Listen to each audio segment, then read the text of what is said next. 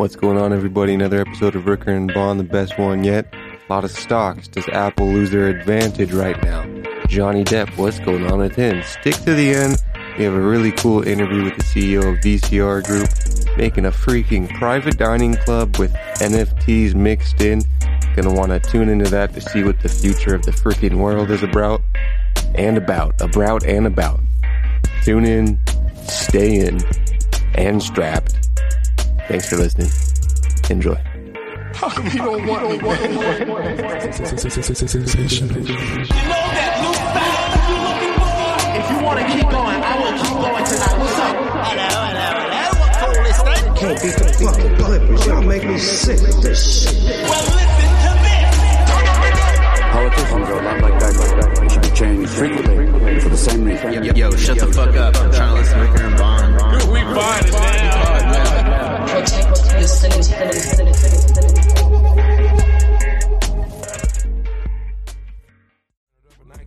Came out the gutter, they never meet the swagger. Secure the bag, got a bunch of bag. Turning it up, gotta make sure she good. Got two mil in the middle of my hood. Taking the money I made out of the sewer. Chrome heart accessories, whatever, I'm good. How did you? They copy my lingo, they biting my chain. Championship, championship, I just gon' empty the bitch, breaking this nigga, look at the kid. Heard of the fella, I'm making the Canada, bro. Get this money like it's my religion. It's gonna be a mad, they a sad, they vanity. They try to compare whatever I did. Them that touched a hundred, they just off the gig. They came out the jungle, they kidnapped a kid. I trap out a bando, spend 10 on the crib. I look at the ocean, the spot 30 M. Depending where I'm at, the city I'm in. I keep me no fully, no matter what. I like that one a lot. Dude, classic Fuge. I like that one a lot. Easily his best album in years. Yeah? Yeah, I would say so. Give me one second. Give it a Yeah, I only listened to like a couple of songs. But I was pleasantly surprised of seeing a, a, a future cover with him having a sleeping eye mask on what seems to be inside of a car. I I'm more inclined to listen to an album if the album art is good. It it usually tells you like whenever you make a piece of music, it it, it kind of just naturally like it makes itself as a piece. And usually, if there's a nice cover art or like nice titles and stuff, it usually presents itself. Get some bullshit. Like, what's a good example? Like Drake's card emojis. No, I think that was a good one. Hey, was it a good was- album? Yes, I think that was one of Drake's best albums as well. I'll take your word for it. I think that was a good one because it was like abstract. We're gonna look at that in 2035 and be like, "Damn, that was a time period." We used all those emojis. when emojis before emojis went extinct, Apple plummeted to the zero. Oh, I'm sure Tim emojis will be around, but they'll definitely be different. Tim Cook killed himself on air on CNBC. Oh, we better not. I, I sure hope not. Ricker and Bond, what an episode in store for you. What's going to be on it? Your guess is just as good as ours right now. No one fucking knows what's happening. I have one tab up, and it's about Dairy Queen to Brooks Running, which apparently is probably all in Berkshire. Berkshire just owns Dairy Queen. We were talking about these old, these two old cats, these two old oracles of stocks, just getting gains in any era ever. Expect like just outperforming when growth is outperforming. Like get wrecked, nerds. We freaking own Coke and railroads. We're richer than you you and they're just Coke eating seized shit. candy stuck in their mouth and Coca Cola, just rotten teeth. I actually haven't seen their teeth close up, but I wouldn't be surprised if it doesn't look good. Is it live right now? Do you want to go live? Let's see how they look. For those who don't know, this the first line is uh, nicknamed Woodstock for capitalists. Classic Woodstock, capital capital Woodstock. These Fest. old old buffoons. Charlie Munger has eyeglasses that look make him look like a just a big old eyes, glasses as thick as nickels. just suit made of nickel. Holy shit! There's a thing happening where like nickel was like a nickel was uh, the the metal of a nickel was worth more than a nickel itself. I think there was actually a story where some investor like invested. He was either it did invest or was like imagining about investing in. It might have been illegal, but if he like bought like a bunch of nickels, it would have like gave him more profit over time than like anything else. What if they made like a horrible decision that like wiped out like 80% of their wealth? For sure. Died. I think they have probably a little levers in place. They, they have some discipline, bro. You gotta have you gotta be down with your system to be this old and still doing railroads. And but you know what's funny is like these these old these old these old these old boo boos, you know, these old boobs, super old, love railroads and stuff, and like the biggest owner in Apple tells you how good Apple is. Yeah. Apple has the iPhone peaked. Uh, What do you do when everybody already has an iPhone? Why do you say that? Their earnings came out recently. Because the iPhone is like the same as it's been. I mean, incremental improvements here and there. But like where's the folding iPhone? Where's the where's the glasses, bruh? Where's the Do you really think a folding iPhone would behoove the Apple Yes. brand? Yes, I Do you do. think so? I do. I think people would lose their minds over a folding iPhone. You don't think think, the in the future at all it would uh, d- diminish anything at all? Diminish Dude, like what the experience? Well, I mean, the aesthetic of Apple is very. We do not too many products, and we make it sleek. It's very Well- toned down. The fat is cut. They're definitely working on a folding iPhone for sure. Are they? Because I've been reading that every year for the past decade. So, they, so they've been, they've been working on it since like 2006. No, since 2012. which So I'm might as well trying to like I'm trying to like imagine how they're trying to make it sleek because they, they they got to get all the tech right. They got to like hide the hinges, make the screen not suck ass. But the utility of a, a smaller of a folding iPhone could be cool.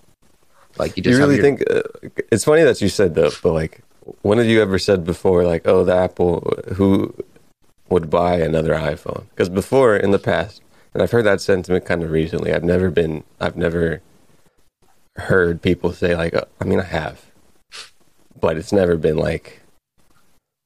I feel like it's a little more prominent. People are saying it's just the same iPhone. What do you do when everyone has an iPhone? Everyone's been buying iPhones since forever. I yeah guess eventually you know, that that might that bell curve drops. But yeah. But here's the thing. why do you say that now rather than before? Well, because the only the only increments they're making, the only incremental improvements they're making to the phone, and this is just me noticing it. The average Joe won't give a fuck. Is the camera and the screen? That's not true. People really people really notice that the camera's good. Really, I don't think people buy new iPhones for the camera. I think they buy new iPhones because their old phone is slow, and then they just notice, oh, this camera's pretty good. Yeah, but like like I bought this phone not for the camera at all. Like I didn't give a shit about the camera. I was just excited that the screen was 120 frames per second finally. Like and then you like show that to someone like my sister, she won't even notice. Yeah. You know? I don't buy an iPhone until mine's broken. But when you buy a new iPhone, you're just like, "Damn, this bitch is pretty fast, huh? Yeah, This bitch is pretty smooth." So like if they like were to make a hardware change, the last one was kind of the last two were kind of a hardware change, but it wasn't super noticeable. Then I think it would be welcome, especially if it introduces new features. Like when your phone is closed, you just see your notifications or something, and then you open it, and then you see all your media. It's a it's a remix of the past, very much so. Yeah, I remember I have, I have a pretty vivid memory of being in someone's backyard, and either someone else had a phone or I had a phone, and there was just one glass screen, and there was a rolling scroller. And I was like, "Oh, this is dope." That's Was it sick. Samsung? Samsung Not sure. or some like Japanese phone company that just try stuff. Samsung. Who owns Apple? State or government? 0.04%. What is the 0.04% that owns Apple? of the gov. State or government? It's the 0.04. 0.04 percent of taxes they pay. Perhaps. Do you like some kind of real estate stuff or like. That's interesting. Maybe maybe they have like a like their own embassy. they just. They have a, uh, a little uh, Apple Island. You can go. Maybe they have a contract or something. Maybe there's like a little portion inside Apple headquarters where you can like get your passport, but it's technically government Dude, owned. if someone said that, like it was the Vatican or something, I wouldn't be surprised if they had their own their own sovereign state and like, uh, what's their what's their city? Cupertino. hmm That'd be funny. Their own government. You know who has that or had that? Uh, kind of Disney World. Oh yeah, They were like, I guess they were technically self-governed in Orlando. Like they had their own fucking government, but then Florida just took it away because uh, like they like, had a like a, signed charter or something, I guess so. It's been that did way since like the 50s or 60s. an ecosystem inside of that land. Yeah, and it lets them do shit that they wouldn't be able to do like normally. I could see that with some kind of big institutions, big real estate stuff. But Florida just took it away because um Disney's pushing back on the Park, don't say gay bill or something. they got to figure out their parks, man. What's wrong with Individual insiders 0.06 of Apple. Public companies 5.4. The general public 41.1% and institutions 53.3% ownership of Apple. I think that's 8 billion shares. I have eight Mm-hmm. shares of Apple. Imagine you're I working am at, the institution. imagine you're working at Netflix and there's a percentage of people that get paid all in stock. And you just lose half your money in like the last week. More than half. Netflix, man. What what a what a way like Th- They'll be back. young kids, but like not a young kid, but like you know, FAANG. Those are the things. Those are cool and those are nice and those should be solid. And I yes, everything is pooping down, but like cheesy. Like Microsoft and Apple, not that big of a drawdown. Netflix. Well, it's because Netflix was expected to get like a million more users, but they lost 200,000. But also, because in the last six months they have nine times the competitors than they've ever had. well, also people aren't realizing that they totally cut off like service to Russia, which was like Mm. 800,000 accounts by itself. And also they're like, yo, we don't want you to share accounts anymore. So there's that. Well, if there's ever time to make changes, it's when everything is going down, down, down. Eh? I mean, yeah, all the changes they're making so they can make more money in the future. So No better time than now. no better time than now. I guess I'll buy some more. Not financial advice. I'm good off Netflix. I But think Netflix will be around because all their competitors are just like, I'm good off Netflix. Too many. good. too- they don't. They don't have a too many competition. Too much competition. mm, okay. They're still like they're still like they're fucking. I'm, my thing is like Apple, Amazon, fucking Paramount or whatever else there is. They're still not making like Stranger Things shows that of like these cult followings like years after they started. You know, they're not they're, they're not doing that. It's a lot of competition and not enough differentiation. Unless they buy, they they bought some gaming companies, didn't they? Mm-hmm. That's good for them. Just get bought up by Microsoft real quick. Oh, they would not be bought by Microsoft. That'd be so expensive. How much would that be? Not that much right now. Let me see. Let's see Netflix market cap. Netflix market cap is right now uh 84 billion. So what was Twitter? Twitter market cap, No, what is did what Musk buy for? uh, I think 45 bill. What was your take on that? We haven't talked about it. I don't mind it. I actually think it's fine. I think why people why do you just think he did it? Uh I I do think it was I do think it was a free speech issue. I think it's a a little bit of a maneuvering politically for him. Could be. But like out of all the out of all the billionaires, like I don't care what Elon, he does with it. I don't Elon Musk seems like he cares the least about politics. uh He seems like he's not like he's not like you got to care about politics if you're a big company in the U.S. yeah, but he's not like he doesn't seem like he would go out of his way to have a hidden agenda like Bill Gates or Jeff Bezos. Uh He seems a little more like trolly. I think I think I think it was like, hey, I have this I think at the beginning he was like, I'm I'm I'm gonna just file this 10k or whatever it's called, and then like no one was like, hey, don't, or they were a little pushback, and I'm like, I'll push back. then no one else was buying it, and they're like, okay, freaking, I'll buy it, dude. I think he's But I mean, uh, same thing with like WAPO and, and Bezos. Like it gives you a little something. Oh yeah, absolutely, absolutely. But even even even Jeff Bezos is like I have like literally no say in what they publish. They hit put hit pieces in the Washington Post about me all the time. I don't care. It's like It's probably good Freedom for of the press. aesthetic of it. you know. Um, I don't. I, I think everybody that's vocal about being Yeah, anti Elon is doing so on Twitter, which is kind of ironic. It's the current headlines. Current headlines. It was a freaking crazy move. Um, Yeah. People were kind of saying like it's like the new buying of like a sports team, basically. It's like yeah, it's- except way less profitable. well, I mean, sports teams aren't super profitable off top. You got to wait a couple decades unless you're a great sports team. But Twitter, Twitter, like, was Twitter there's making some- significant money before this? I don't think so. no, they they've been at least stock wise, it's been poop for a long time. Yeah, so I think like maybe he just wanted to like have control of the biggest platform in the world. which which apparently doesn't have hella users. I don't know the numbers, but I've heard Yeah, it's plateaued. that it's like it's the biggest online voice, but like not that many users.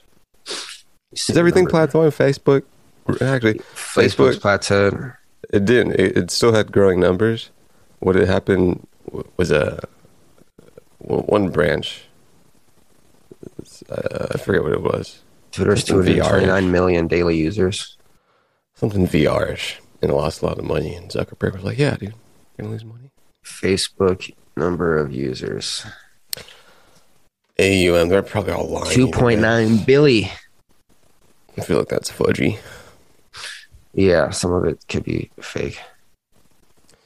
But is that Facebook and Instagram and WhatsApp or just Facebook?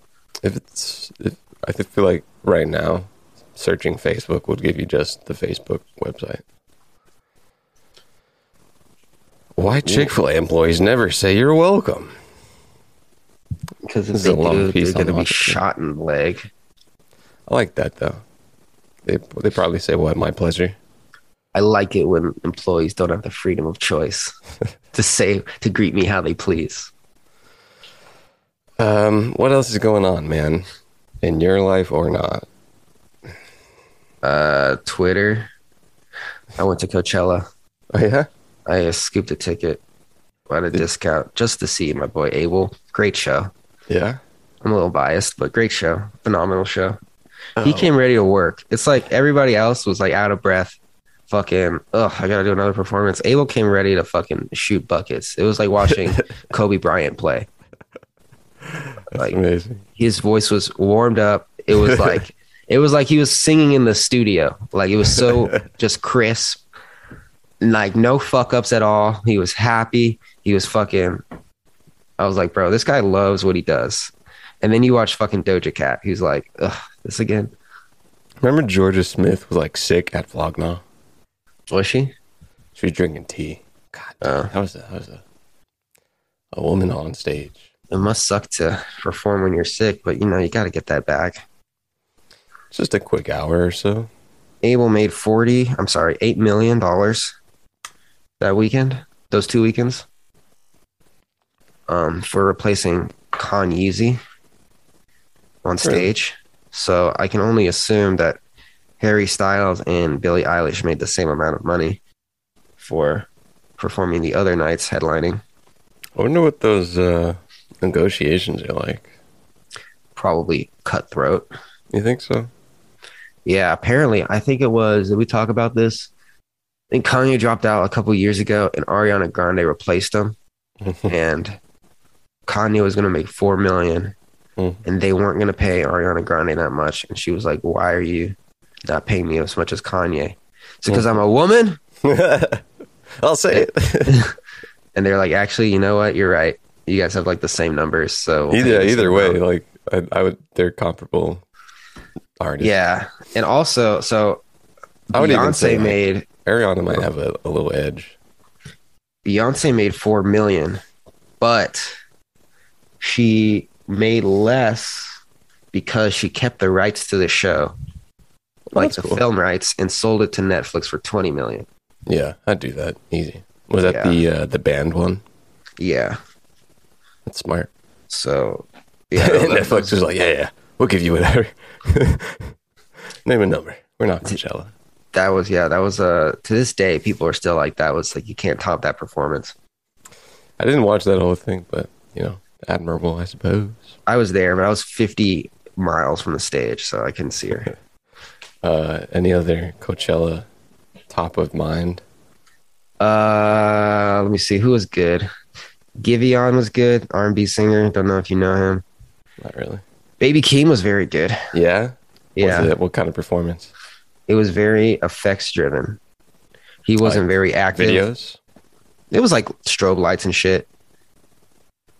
Apparently, he brought out Kendrick the second weekend.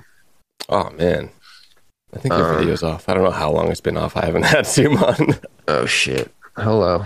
Um, I had not had Zoom on like that whole thirty minutes. I'm assuming it was off that whole it, time. it was probably off for a couple Sick, minutes. Sick. Megan Thee Stallion was good. Had some technical issues. I know. Doja Cat was good. Had some technical issues. Oh no. Lil Baby's performance was way bigger than him. There's no reason why Lil Baby needs fucking Justin Bieber level dancers oh, and Oh, really? fireworks and a fucking Broadway set. I think it's a, a little overcompensation. A little, maybe it's like little baby. Maybe we were trying to we're, we're fading away a little bit. Little baby. Well, he, Wait, he had baby a little baby? Lil Baby. Oh, I like little baby. Never mind. He had a, uh, a he had like the second best slot right before the headliner. Okay. So it was like dark. Everybody was waiting for whoever was next. But then I don't know. Yeah, I think I'd be I'd be down with that. I don't know hella little baby discography, but I like I like his stuff. Megan Thee Stallion and Billie Eilish should have switched places, in my opinion, because Megan was lit and Billie was not. Didn't- Um, I actually saw a couple. Was it inside of a dome? No. Well, Some tints were. Baby Keem was. Mm. Brockhampton I might- I had their last show. They Couple. hate each other for sure. You could tell. Who? Brockhampton. Oh yeah, I I just watching them and be like, dude, these guys are tired of this. So I saw a clip of them, Eilish, I think Cordae. Saw Cordae. He was fine. Not a huge Cordae fan. Who else did I see? Snoh Aalegra was good. Technical issues. Let me, let me get some visuals of this baby Keem. Oh, family ties at Coachella. Oof. Who else New- was good? New Kendrick album coming. Oh yeah, Thank you. Thanks you, Savior. for that. Last album. I mean, according to him, probably, but you know, rappers always say that, and then they know. realize they're bored. Rihanna. Rihanna, um, about to pop out a baby. Oh yeah, isn't freaking uh what's his face in jail? I think he got out on bail. Or was it just like a night or a stint? Yeah, I guess he was like, I guess he shot someone or something. Oh really? But yeah, he got out on like 500k bail. Jesus. I mean, it's nothing for him. Let's see. Uh It's it's fucking billionaire girlfriend probably covered it for him. what's legit what's his name? ASAP Rocky. You Okay, ask who ASAP Rocky's name was? I, I, I was thinking Travis Scott. Tra- Whoa, racist. Similar, f- more rich girlfriends with a new kid. True. Uh, right. you, you see a black guy with braids. Oh, Travis Scott. Uh, ASAP Rocky guns not used in shooting, which was caught on video. Rihanna and ASAP have rave themed baby shower. Let me know about the guns. you know he's tired of hitting that.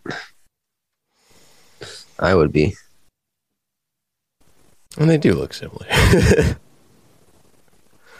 I would Uh, ASAP Rocky got good news and bad news. This is TMZ, so I'm in my TMZ voice. LAPD sources tell TMZ the guns they found at the rapper's home did not match the gun used in the shooting. Dang, they just freaking pop in his home. I'm sure. I'm sure they had a warrant. You know, if you're wanted for a gun shooting, I'm sure they. for the bad news. sure they're gonna go through your house. Our LAPD, TMZ just got hella LAPD sources or what? Dude, they have people on the inside everywhere.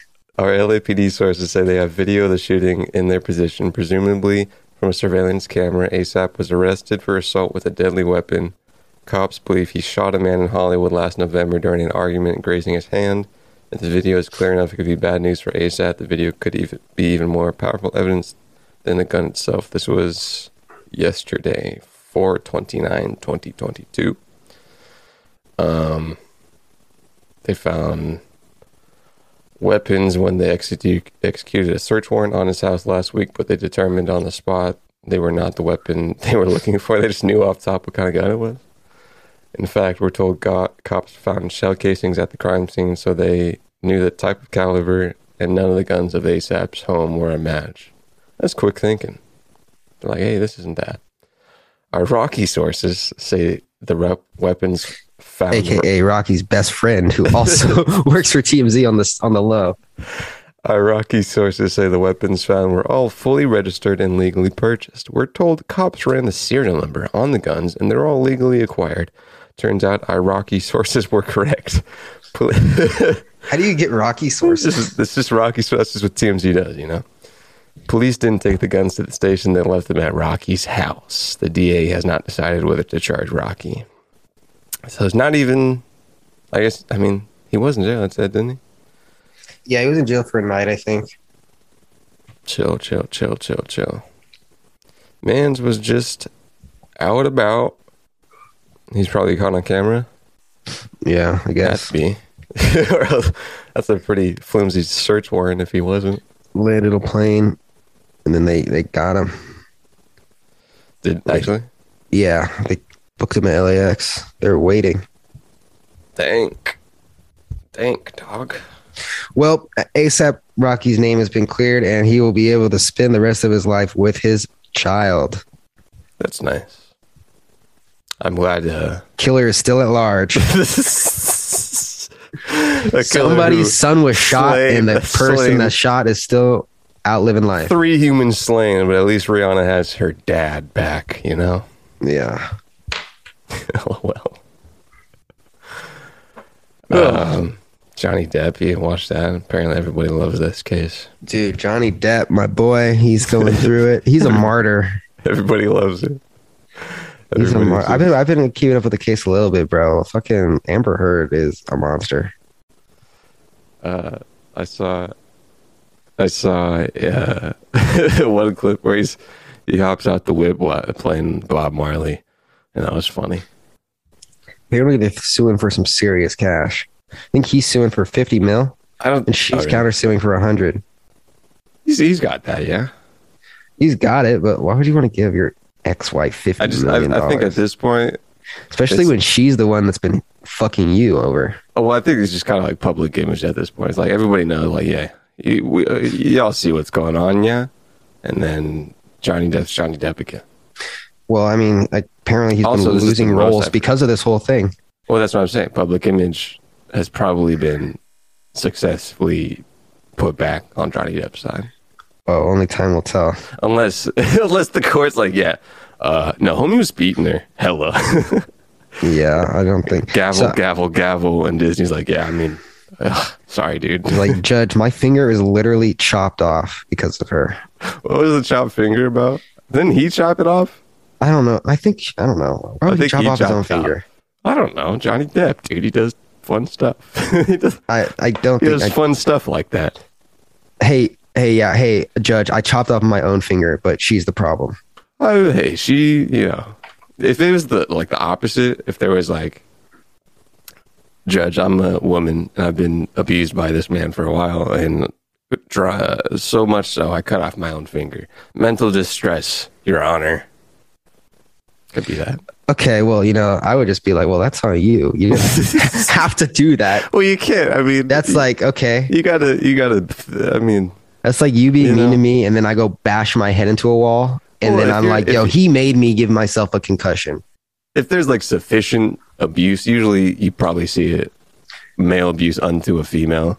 You could see some crazy stuff happening. Well, what, what really fucked her was she was caught on tape saying, "No one's gonna believe you because you're a man." Yeah, that was like the first thing that like popped out. That was a couple months, maybe like a year ago or so.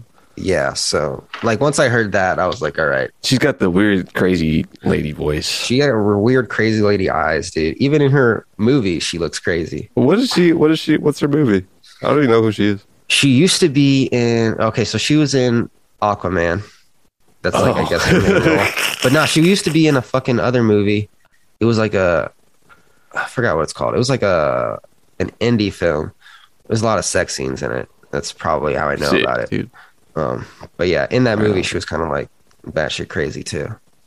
Well, But- so was uh, who's that guy that abused boys? Famous actor, Oh, um, Spacey. Spacey. You know, usually uh, art imitates life. You know. I mean, but also Johnny Depp, low key acts crazy in his movies, but in normal in life, he's not that way. Oh, he's, he's eccentric. What, what movies is he crazy? It's also acting. Um, Jack's uh, Pirates of the Caribbean, That's like eccentric pirate, Charlie, Charlie and the Chocolate Factory, eccentric chocolate man. fucking uh, um, um, what's that Vegas movie? uh, yeah, Fear and Loathing in Las Vegas. That I get. That's like that's like his thing. Yeah, but, But like, but like you, see know? him, you see not him like fucking, you see, you see him on the street. He's probably petting a cat, smoking a cigarette, just going about his day, and then goes home and then just gets verbally and and physically abused by his wife, Well, which is Get interesting because he's like he has like twenty years on her. Just like kick her out of the house, get out of my mansion, girl. you know, maybe he's a nice guy and she was too- nice at one point or something. He's too nice. Him and Will Smith need some fucking help. uh, maybe a little bit of of self worth, perhaps. tired of these women tearing down my kings, tearing down these up, yeah. Hollywood icons. Fill him up. I was reading that um you could be like super successful and like no super successful and like everybody loves you but if you're with somebody that like just diminishes you all the time Yeah. you just can't see your worth so Yeah. they're probably in that loop especially Honestly, from somebody dude, it that's might way it might be attractive for like someone who's been super just like above everybody to have like a partner who's a little like down to earth, and maybe that falls into a negative thing. that's But- why i think that ceos like to get dominated in bed Yeah, it's like you kind of have to have like a sense of earth, but it probably slippery slope. That's why I think quote unquote girl bosses like to be with men that are like way more bossier than them, way more stern. They've mm-hmm. been bossing people around all day and they're just like, I just want to get my shit fucked on. I just want to be subservient to someone, Charles. You need a balancing act in life. Yeah. And if you have to control thousands of people's lives, you want you don't want your wife to be like, "That's a dumb idea, dude." No, I just want to go home and get pegged. That's all right, you know, different boats. I'd like you know a little. just want to go home to a warm and dinner and a warm pegging. I'm down just for a little sarcasm, but you know, whatever. yeah. So uh, there's that. yeah, Um, that's it's funny how that has just ravaged public media. Just kind of fun because it's, it's it's funny. Do you know? Uh, it's I funny, but it's not because he's in pain. Sure, but like courts, like I think we might have talked about Depp, but like I watched, I watched that like murder case. It's really entertaining Which murder case? in Tucson. Oh God. And SVU is dope. Everyone loves SVU. I just saw a clip on Twitter of a guy. I don't know what he was sentenced for, but uh, as soon as he heard the sentencing, he ran out of the courtroom, I hate jumped that, off a balcony, and he Oh, didn't no. even, he didn't even die. Oh no! I thought you were just gonna say like he started crying, and I was like, oh, that's sad. Nah, he fucking jumped three stories down and lived. That's smart though. I mean, not really. Maybe fuck. He did a fucking flip, dude. Maybe land on your head so you fucking go out. But Well, like uh, just the idea of like, all right, well, three, but now you're gonna be in jail for the rest of your life, and you're gonna be like paralyzed. Oh, hopefully, hopefully he's not paralyzed. Do you think I had to jump through a window? Probably not. Do you think that when you're a criminal in the hospital, they treat you with like care, or they're like this fucking guy?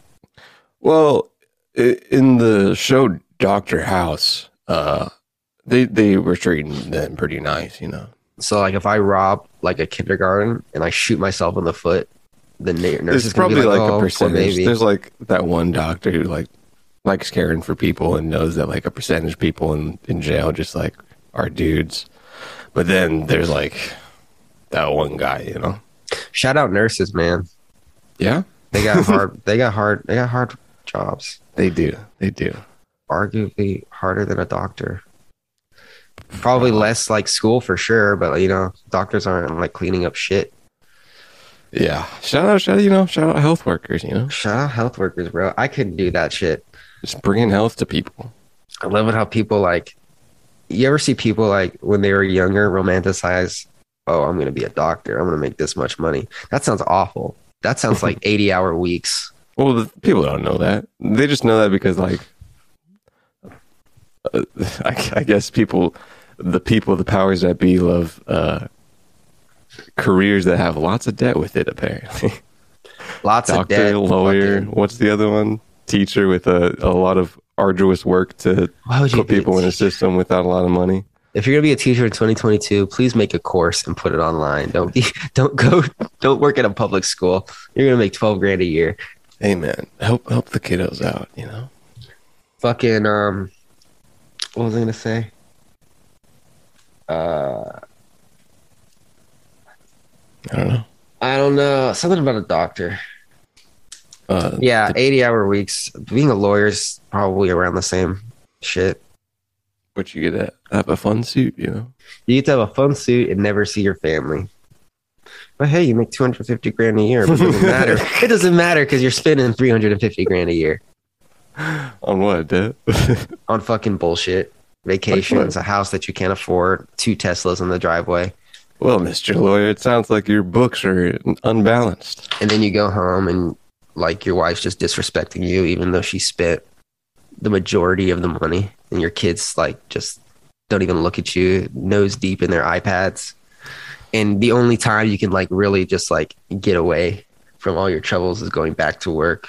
But then there's that that cute receptionist there that like keeps giving you the eyes, but she's 27 and you're 48 and you're like, oh no, I don't know if I should do this, but then you fucking do it, and then your wife finds out and she takes half this half the money that you you worked for. So now your kids hate you, you have half the money, and on top of that, you got the receptionist pregnant. So now you have another kid to fucking raise, but she doesn't want to stay with you. She just wants the child support because she knows you got the money, but you don't have that much money. You know, 250 grand a year sounds like a lot until you're paying 50 grand a year in child support, plus your wife took half of it, and the house, and the car, cars, and the kids. And so you just fucking kill yourself. What? Should have been a better father and have a better partner, eh? Should have uh, gone to the gym. I don't know. Did you hear that new know. Willie Nelson drop, dude? No, I, I missed that one. I was listening to it and I enjoyed it. I'm There's 72 records, studio albums. Maybe, maybe not studio albums. that's a lot. He's friends with Frank Sinatra. He made a couple of Frank Sinatra tribute albums. That's a lot. Um, just you know, just scroll through TMZ, seeing if there's any. The baby's fucking like ruining the little career he has left. I think I was I was thinking about the baby rather than little Baby. Yeah, he's not getting any shows. Yeah, that's he- that's definitely what I was thinking about rather than little Baby. Yeah, he's literally just beating up whoever he sees. Oh no, don't do that. So uh Yeah, I, I, I wonder, I wonder what, what he's going through. Probably not the best. I don't have a lot. I'm going through like Barron's and CNBC and stuff. I'm a little tired, dude. I'm a little tired too. I gotta go do some bullshit, dude. Ah, I've realized that I do not like concerts. You have to. To Yeah. film a concert ticket, Okay, yeah.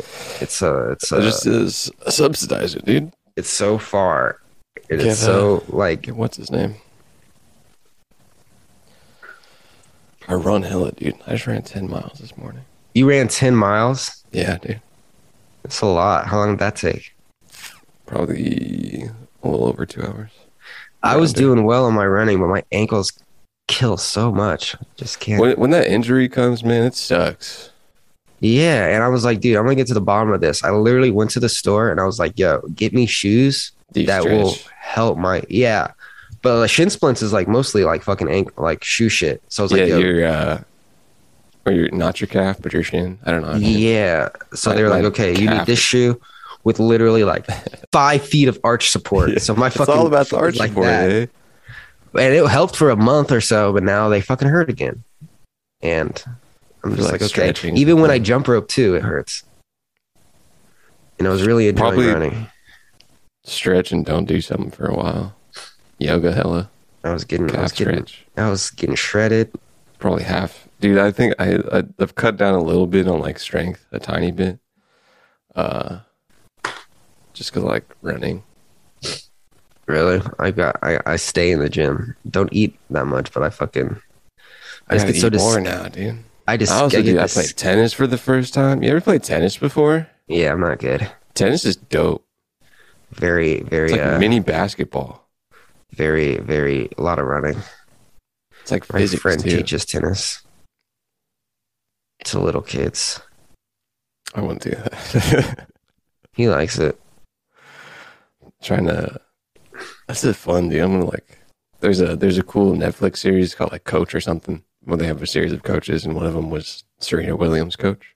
Uh huh. I recommend that. It's a fun, nice little mental mental series thing. You think Serena Williams is happy with Will Smith? Just like with Will Smith as a person. Yeah, because like I don't know, like, Like he won the? Oscar for that movie celebrating her father, and he just kind of just like put a shadow over the whole thing. oh, that's funny. I just just as a, you think Serena Williams is just proud of Will Smith as a person in general. I'm sure she was before. I mean, Reddit, I was dude. proud of Will Smith before. I was. I was. Like literally, nobody hated that guy. Yeah, that was a weird thing. I wish that didn't happen. Me too. that Me was a weird thing. Like even like the whole like Tupac like crying on red table thing. It was like, all right, sure, Mister a thing. uh, Jim Carrey called Hollywood spineless for giving him a standing ovation.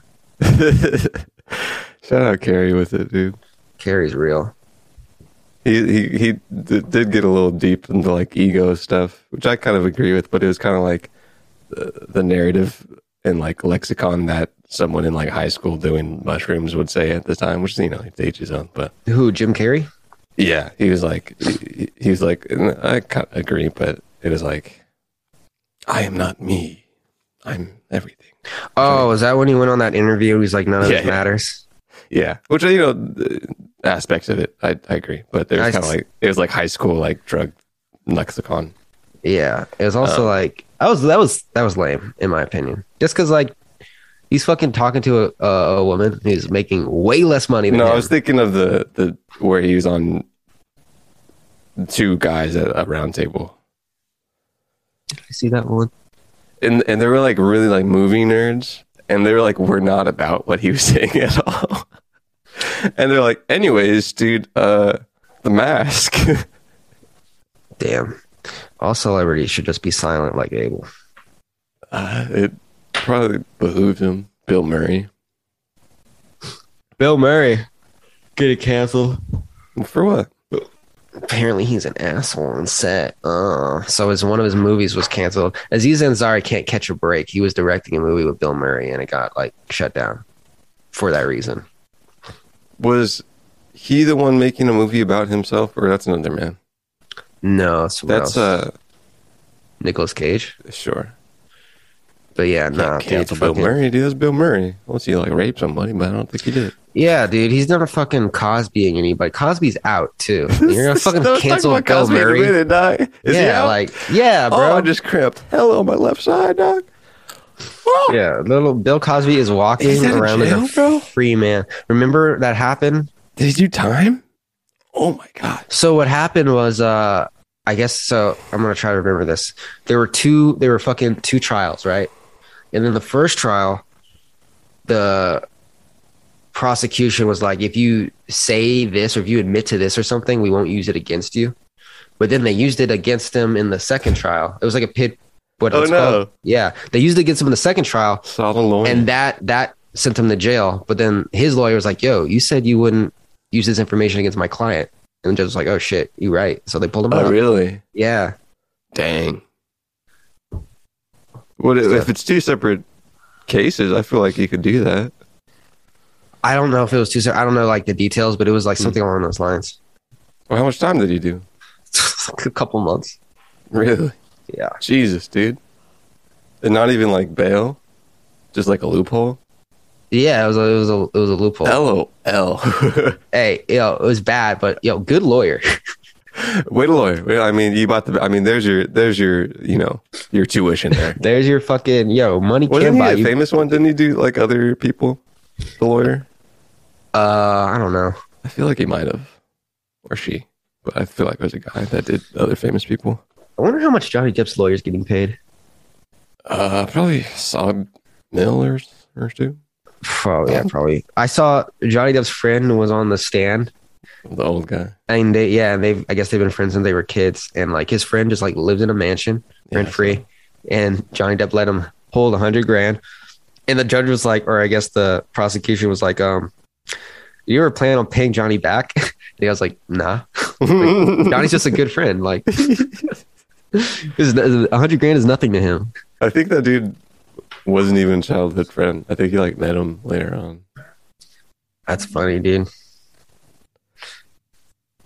that's Or- funny Court is fun. Court is fun. more fun. money more problems Sucks, dude. Money, no problems. Johnny Okay. Depp. I saw an interview with him when he was 24. Good looking kid.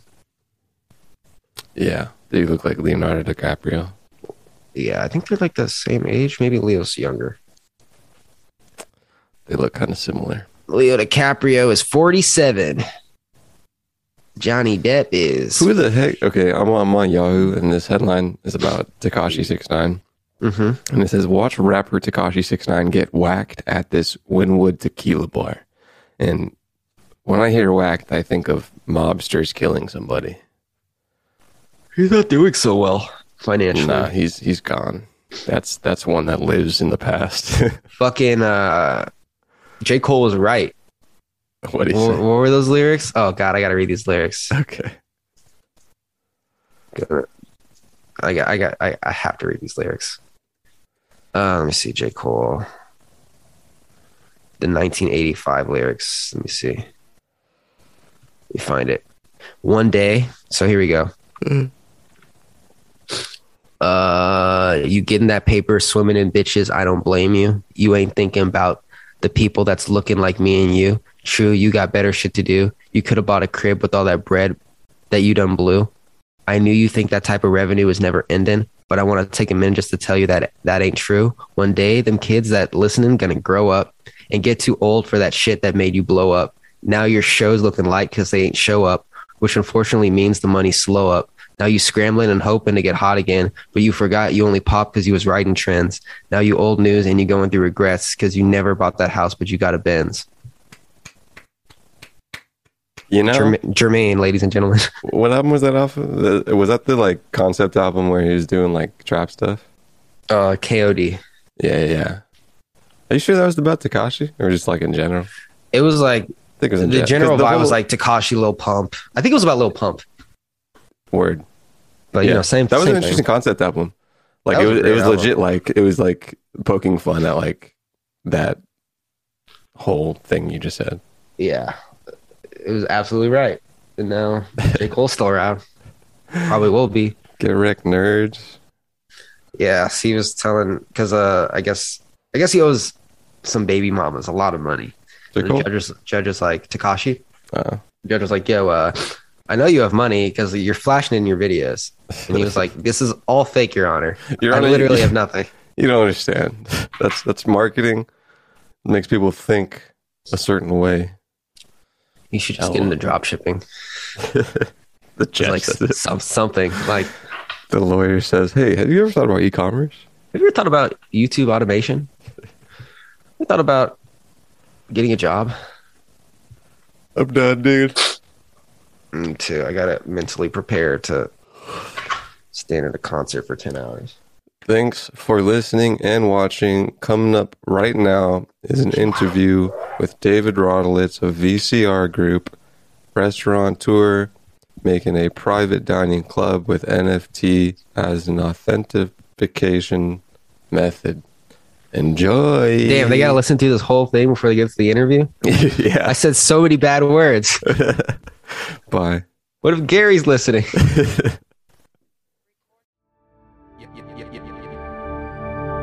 new, new, new, new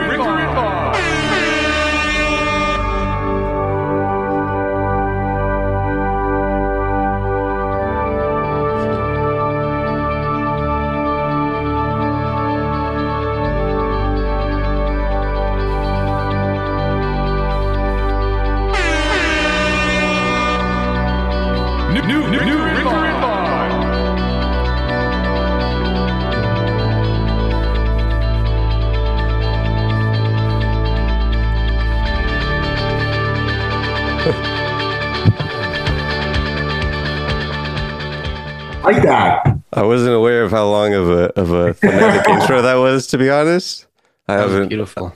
It was very, uh, you know, Strong minute right there. it was it was, a long minute. It was very Phil Collins. I feel like I'm about to watch um a, like a inspirational like talk or something. A movie from 2003. Yeah. What's up, everybody? everybody. Welcome, Welcome to back. Ricker and Bond. I'm sorry, we're just talking over each other. What's up, everybody? Welcome to Ricker and Bond.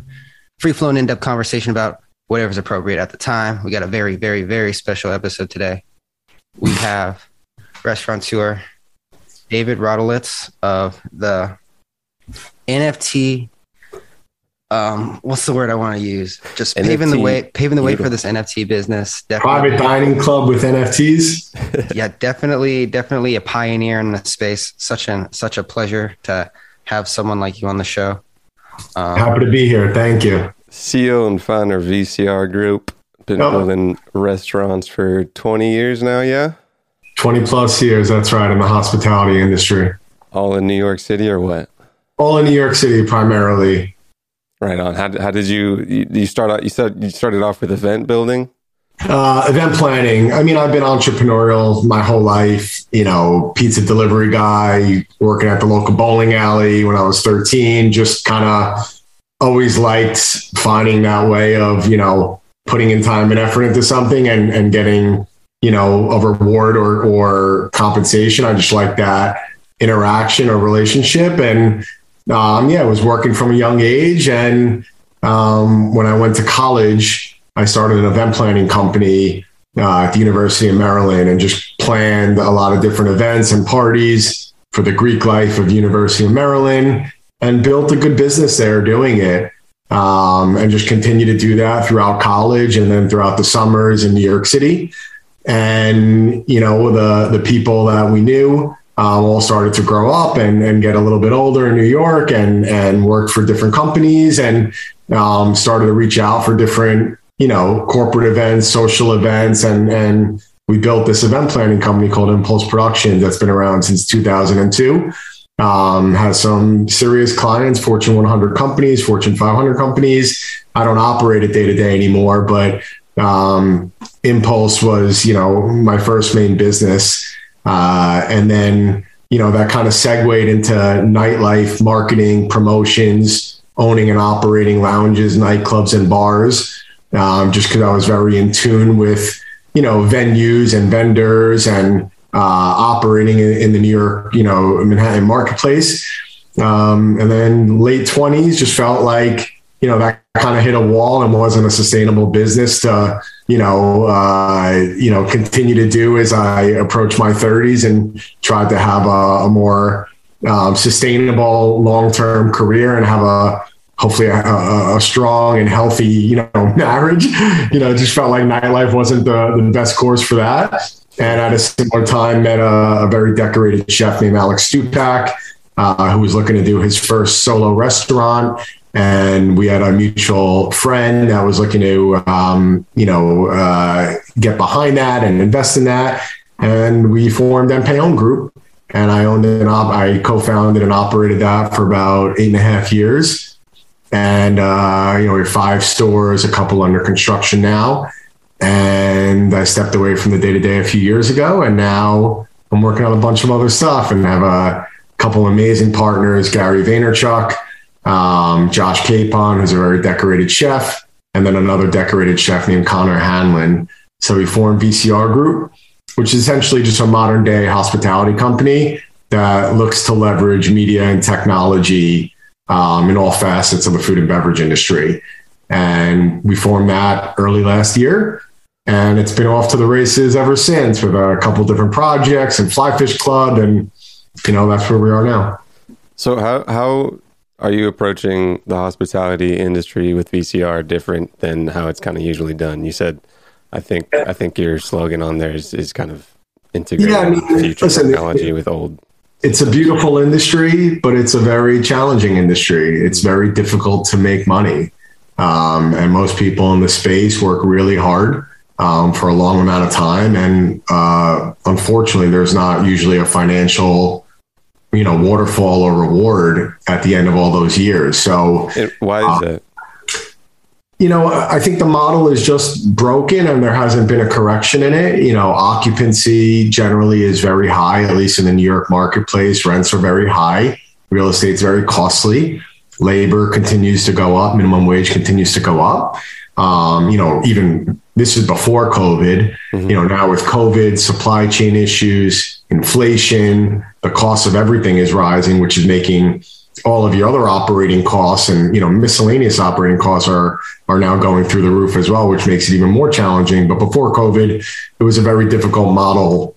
You know, before that, with with being being happy if you'd be able to squeeze out ten to fifteen percent or EBITDA.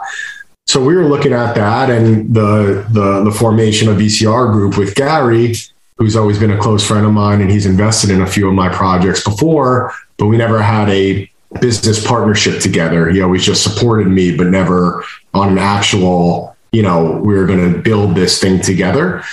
And the the premise was, you know, he's in, in our vision, he's the best in all things marketing, branding, technology. He's on the forefront of, of all of that. Um, and myself and Josh and Connor are, are hospitality experts and operators and very charismatic and um, really enjoy, you know, creating social experiences.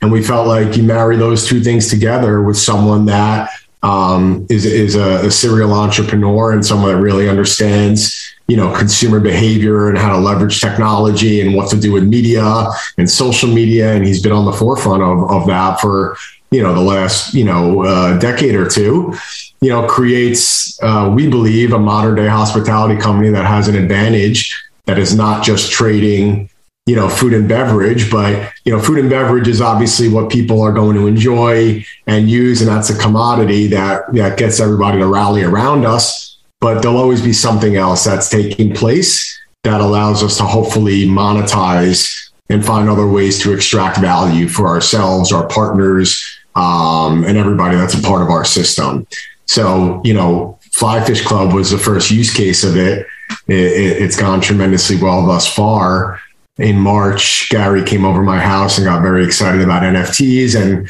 decided he was going to become the trailblazer of, of NFTs. And, um, you know, I started writing out different ways that we could leverage this technology. When you think about what it is, it authenticates ownership in a in a seamless, very quick way, and it also allows you to sell or transfer ownership in a very efficient, seamless way. So when you just think about that, that technology is remarkable. It's not about for us, it's not about a digital collectible or, you know, some of these things that people are getting a little confused about, or, you know, I don't understand NFTs or why is this, you know, pick, you know, pixelated picture worth a million dollars to us. We're not, we're not debating that or talking about that. We're leveraging the technology of NFTs to authenticate ownership to amplify in real life experiences and a and a dining club um, that is very much a real life thing. So leveraging technology to find a new way to monetize around the food and beverage industry, and that's allowed us to take a, a, a challenging business model, which is you know work really hard, you know hopefully generate enough sales that is going to exceed your your restaurant expenses. And best case you make 10 15% um, and most of the time that doesn't happen. That leveraging nfts has allowed us to create various levers to now financially monetize. So there's upfront sales which was issuing the nfts and minting them. Then there's the ongoing royalties through the smart contract that is created by nfts and then there's restaurant ebitda. So three different abilities to generate uh, revenue if your project is thoughtful and makes sense and you have a real plan and you're delivering value. Um, and we believe that that's going to allow us to be more hospitable and less transactional because we have a little bit of a different advantage because we're not just, you know, relying on restaurant EBITDA anymore. So we could do certain things, take on spaces that might have a little bit more rent, pay people maybe more money or what they actually deserve rather than what we would like to pay them, but we just can't afford it. There's certain things that we now, um, you know, give us a little bit more of an arsenal or toolbox to to hopefully come out and, and swing big. So um, we came out with Fly Fish Club a couple months ago. It was a tremendous, you know, launch, and So now if people don't if people don't know what Flyfish Club is, I know you kind of just went into the super nitty gritty of it, but it's a Yeah. it's a private dining club with an NFT as the membership ownership. That's right. It's it, it's a membership dining club uh, where your membership is purchased on the blockchain through an NFT, a non fungible token. The the big difference in our uh, project is that you own your membership. In typical traditional members models, Soho House, Country Club, Casa Cipriani, Zero Bond, name it. You know, these are wonderful places, but you're essentially just renting a social experience. They create an environment, you pay, they vet you. Every year you go there, you have food and beverage minimums, you have potential initiation fee, and then every year you have to run that back and do it again. Hmm. In our case, um, there's no application process. You buy this membership, but you actually own this membership. The NFT authenticates the ownership, converting essentially just an expense or a debt into an asset.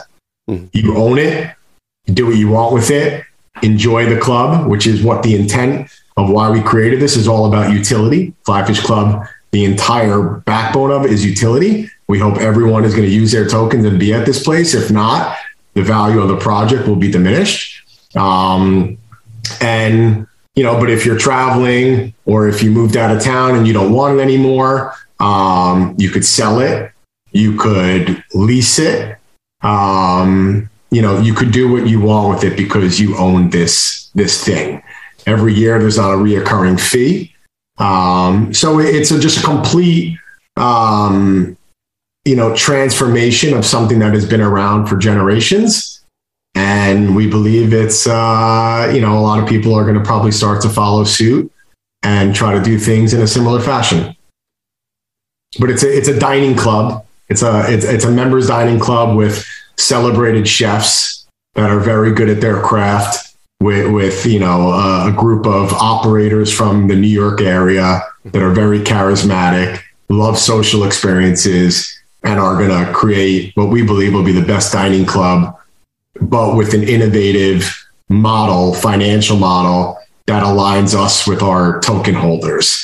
So everybody's a part of it. We're creating a system and got an active Discord, and we're doing a ton of in real life events and um, you know, I've been involved in a lot of different venues and products and brands for the last, you know, 25 years.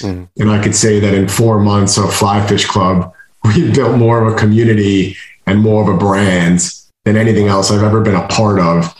You know, by leveraging technology and just this excitement around, you know, uh, crypto, NFTs, people that are you know interested in learning, people that are you know rallying around the space, um, people that are in Discord. You know, we we launched a merchandising page to our website yesterday, Yeah.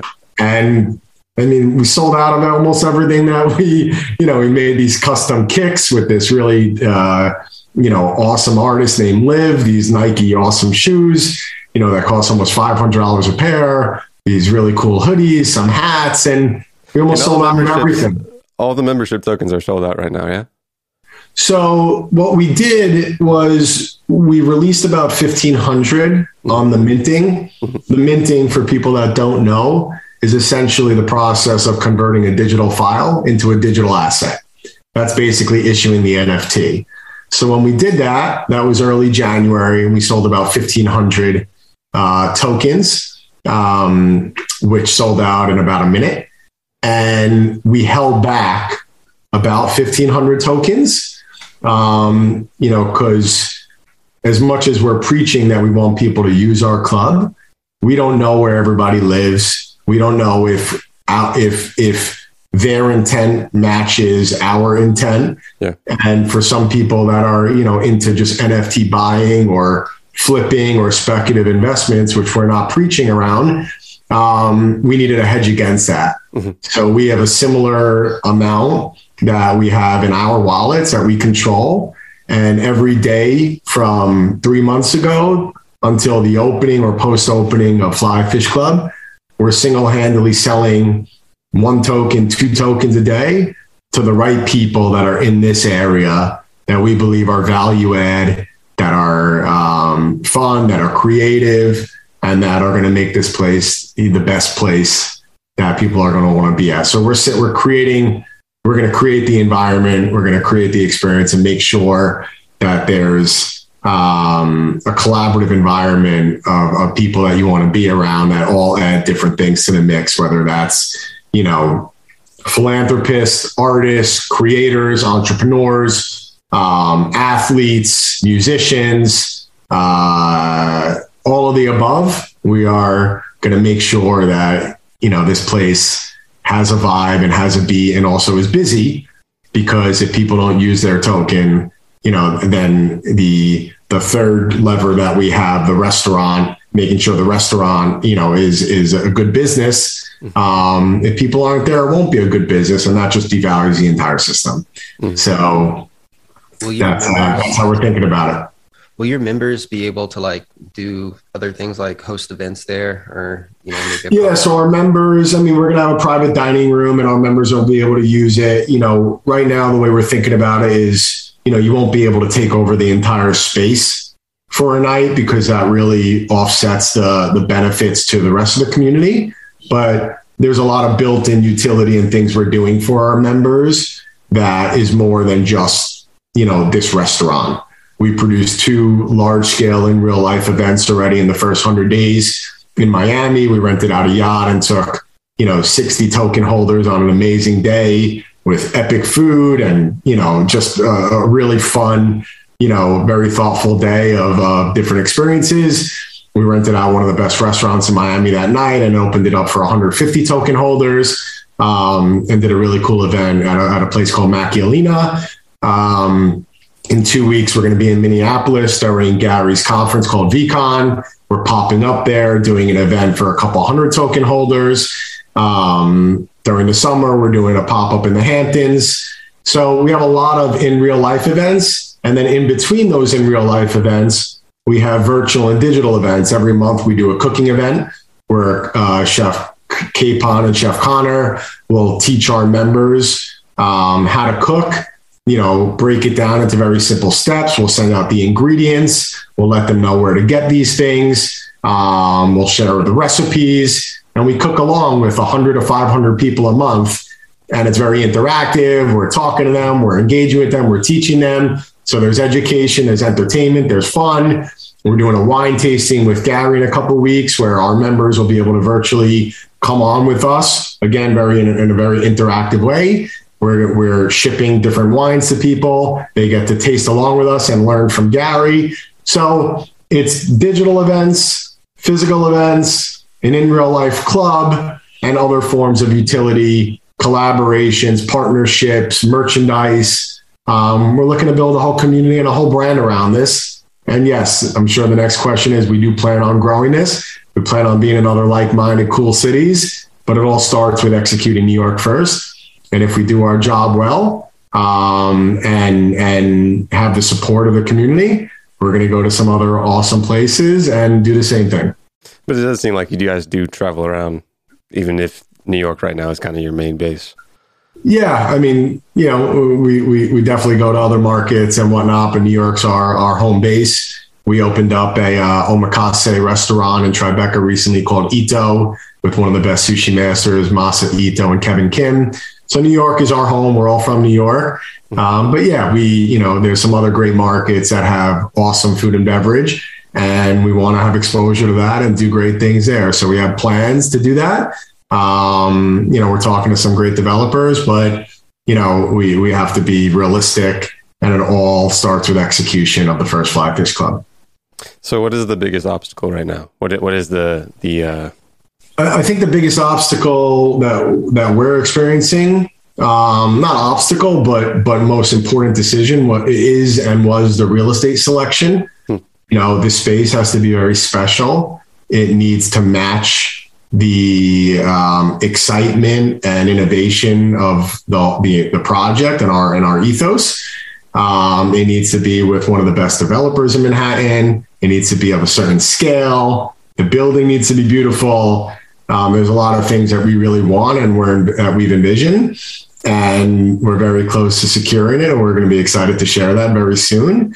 So I just think that the the magnitude of that decision is a very big one, and we didn't want to compromise. Um, the community deserves something awesome, and we're, you know, I don't know the you know we're very particular. You know, we've been doing this for a while, and we want we want a beautiful place. We want a beautiful building. We want it to be convenient. We want it to be special. We want people to feel like they're in the right place, and we'll do a lot of that through design and curating moments and great food and beverage and and a team that's going to be hospitable and charming and nice and you know we'll design all those touch points and do what we do but the space still needs to be epic and special and the bones need to be um, different and feel great and we want people to to acknowledge that when they're there.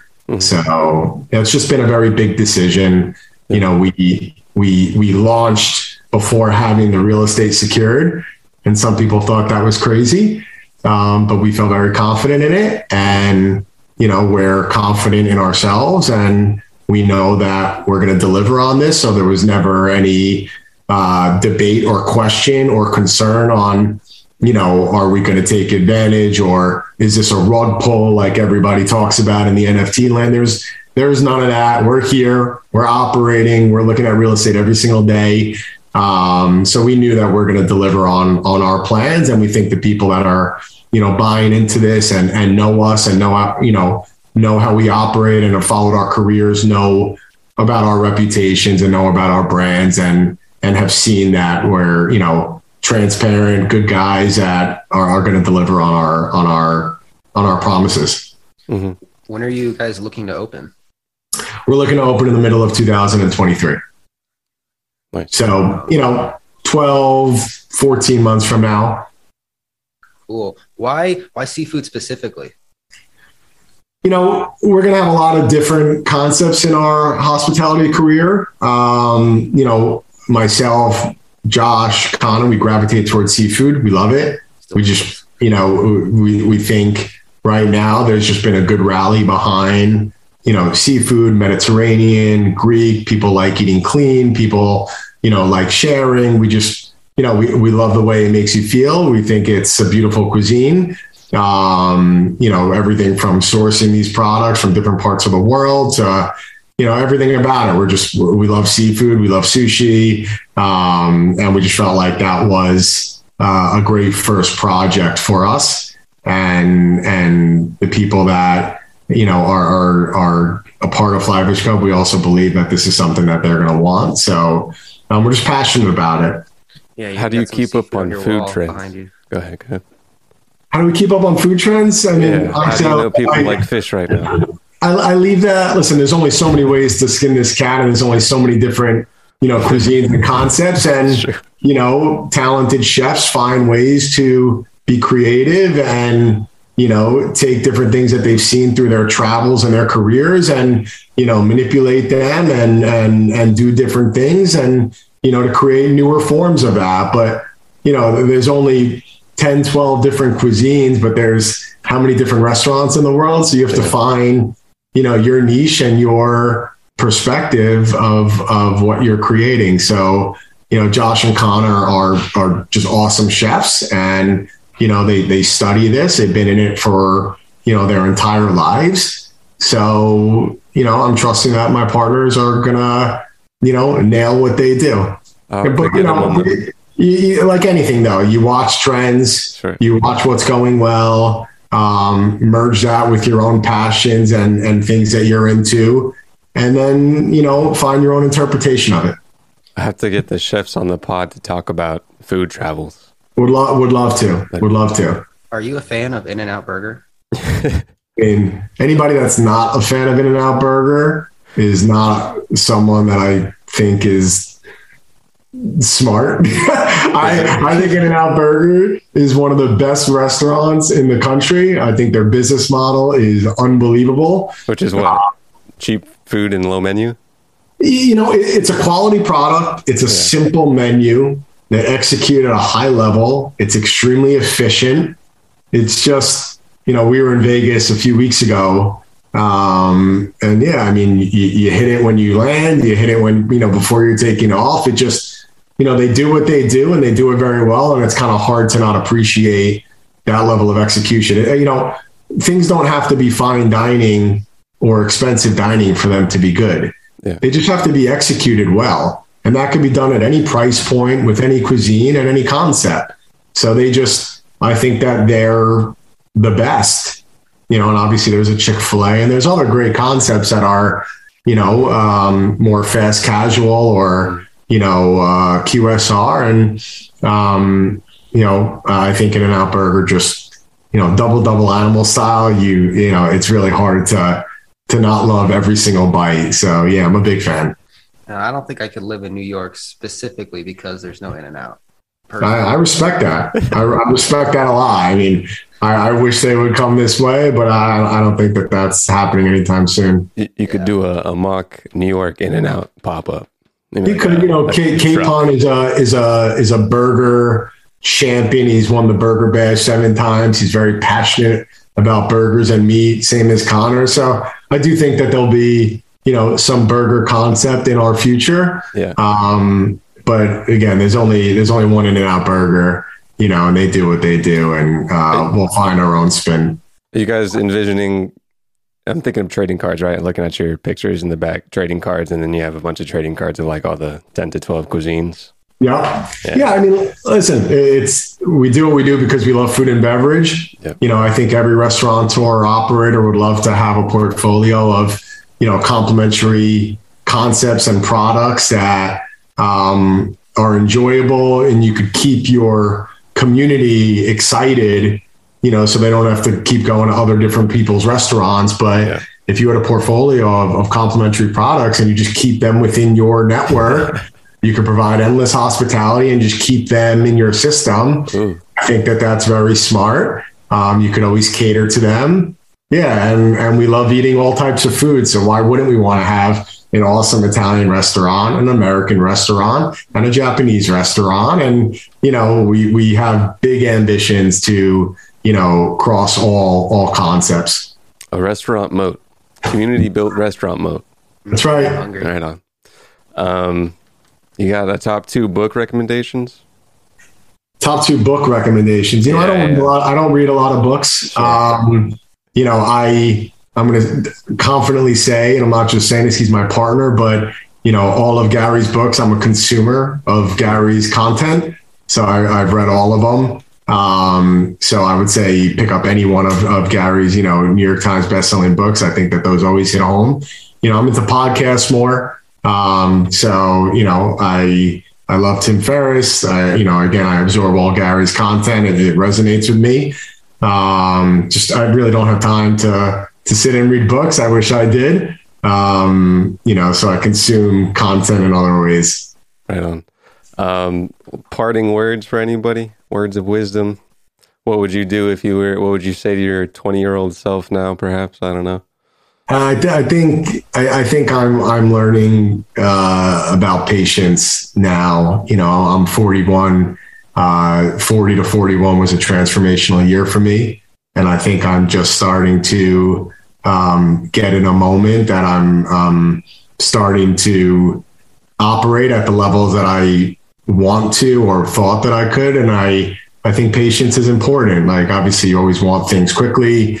Um, but I'm first starting to get into my element, and I, I think patience is an important an important aspect, and um, you know all the things that that bring you to where you are, are all a part of that journey. So enjoy that process, um, you know, and and don't you don't look back and be down on things. Like it's all a part of you know where you are and what makes you who you are now. So you know, use it, learn from it, go forward, um, but have a lot of patience. Amazing, man. Anything we can do to help? Anybody? Anything the uh, audience can do to help out in any way? Uh, get involved in Fly Fish Club. You know, I I think Pop what we're doing. Discord, right? Yeah, get in, get involved in the Discord. Follow us on our Instagram, on our Twitter. I think we're we're thinking about things in a in a thoughtful way and in a different way. I think the industry um, needs some innovation. I think it's a very challenging industry, and it's comprised of really talented and you know uh, beautiful people that really care about what they do. And and just unfortunately, it's been hard on the industry and hard on operators and hard on chefs and hard on op, you know managers and the whole system. It's just been it's been challenging. So I think some innovation around it is helpful. Um, you know, learn about what we're doing and hopefully get involved in it. Follow Capon's content. He's producing a ton of you know free content on his Instagram. You know that's a big part of VCR Group is delivering you know this content and teaching people how to cook and you know try to make it not intimidating. So that's at Chef Capon uh, on Instagram and um, yeah, you know I, I think that that's it. Just you know try to try to get along our journey in some way, shape, or form. You don't have to buy a token, but you know, take a minute to see what we're doing and, uh, you know, reach out, you know, send us an email. We'll do our best to get back to you. And, uh, and yeah, we appreciate all the support. Awesome. Cool. Thank you so much for your time. It was. But uh, I appreciate uh, you guys having me. Thanks again. David Rodolitz, VCR Group Fly Fish Club, which is a little hard to say off the tongue. Fly Fish Club. Appreciate it. Club. Thanks, guys. Take care.